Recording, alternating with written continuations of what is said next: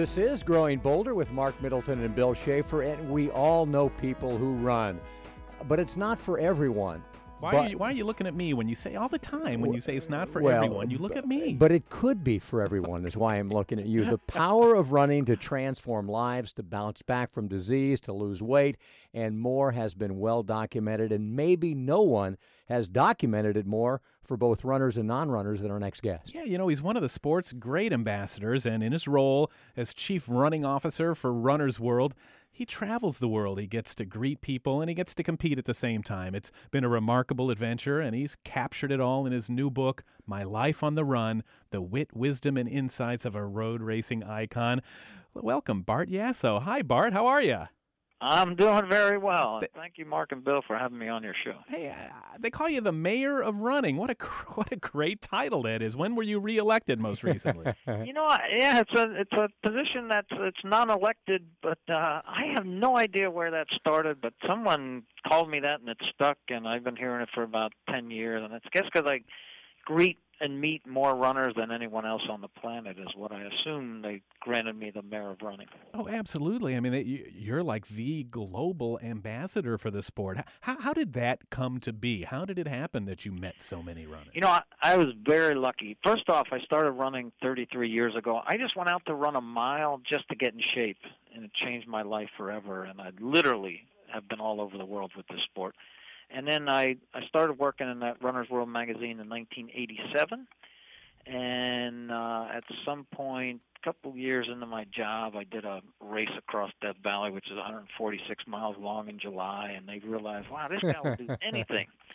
So they literally, you know, I've been since that day just literally been going all over the world to do events and meet runners. Just recently returned from a race in South Africa a couple weeks ago called the Comrades Marathon, which is a 56 mile run in South Africa, which was held right before the World Cup took off. So it's a pretty interesting time to be in South Africa. Boy, life is good. You know, you know, Bart. You don't need us to tell you that running uh, is as diverse an activity as there is. You know, everything from folks jogging in their driveway uh, to running ultra marathons like you, world class sprinters to overweight cardiac patients. In your experience, is there a common denominator either in, in the kinds of runners or, or the, the kinds of, of people who do it that, that, that explains why it's so diverse? Yeah, I don't know if there's a common denominator. Maybe you know, if I if there was one word I could grab onto, maybe it would just be passion. People just have a passion to either change their life or excel at this sport, or just you know want to be the best they can be. And running is that sport where it's you know you can be a world class competitor and try to set world records and run against the best in the world, but most people run against themselves and try to look at that clock and say, okay, you know, whatever distance it is, whether it's a mile race or a marathon or a hundred mile race, they know they're the best time they've done so far, their personal record, and they just try to beat that and just become better. And I think that's the beauty of the sport. Uh, so many people just race against themselves, themselves, challenge themselves, and set these goals that are attainable if they do the hard work and really go for it. We're talking with Bart Yasso, who is considered a global ambassador for running. And you know, Bart, I wanted to ask you if you agree with this or not. Running, also, the thing we have in common is nobody really wants to do it at first. You know, it, it, it does hurt. And sometimes it takes a while to, to be able to do it to the point where you're proud of it. But it's the kind of thing that if you stick with it, even somebody who's been on the couch for decades can do it. Yeah, it's it's very contagious. Uh, and you know, if I were to describe running uh, to to most people, I would say the, the the word that comes to mind from to me is the word inclusion. Running really includes everyone who's willing to try it.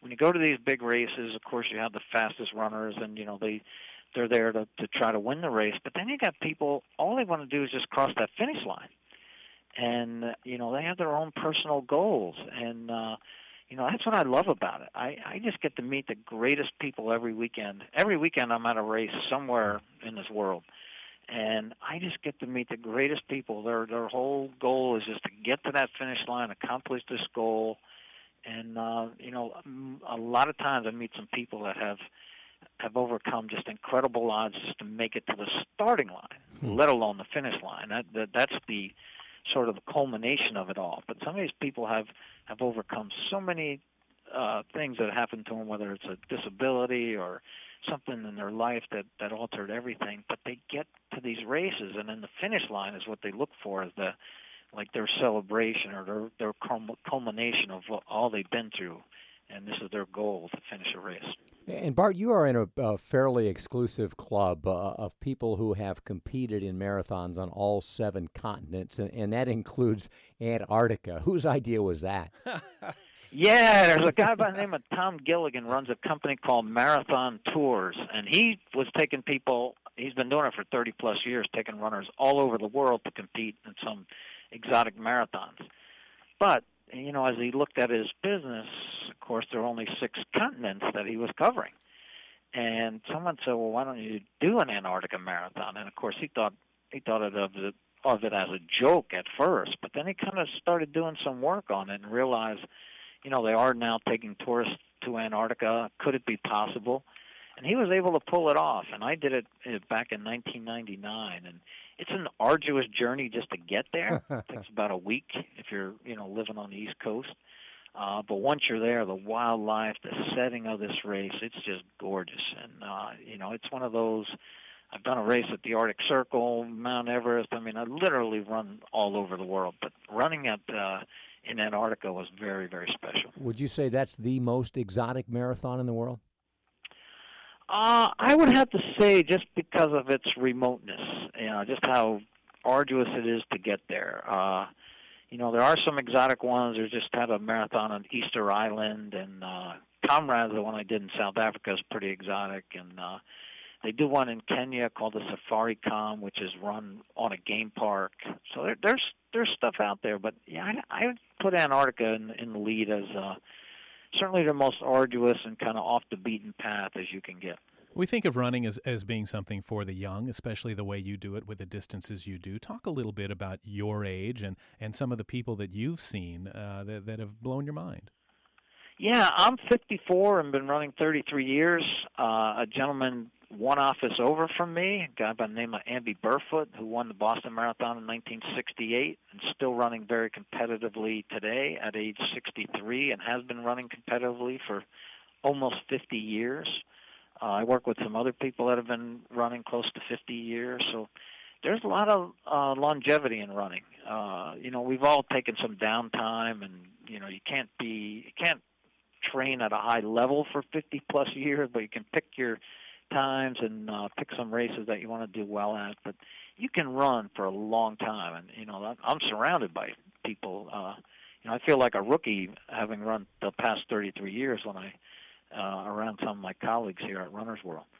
And then there's some people that gravitate to the sport later in life, and they don't start running till they're 60, 65, or 70.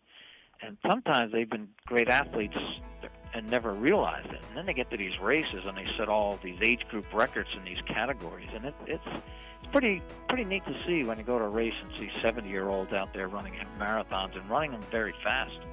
It has been a remarkable, remarkable adventure that continues for Bart Yasso. And folks, you can read all about it in his new book. It's called My Life on the Run The Wit, Wisdom, and Insights of a Road Racing Icon uh, by Bart Yasso. Bart, thanks very much. I am so much older than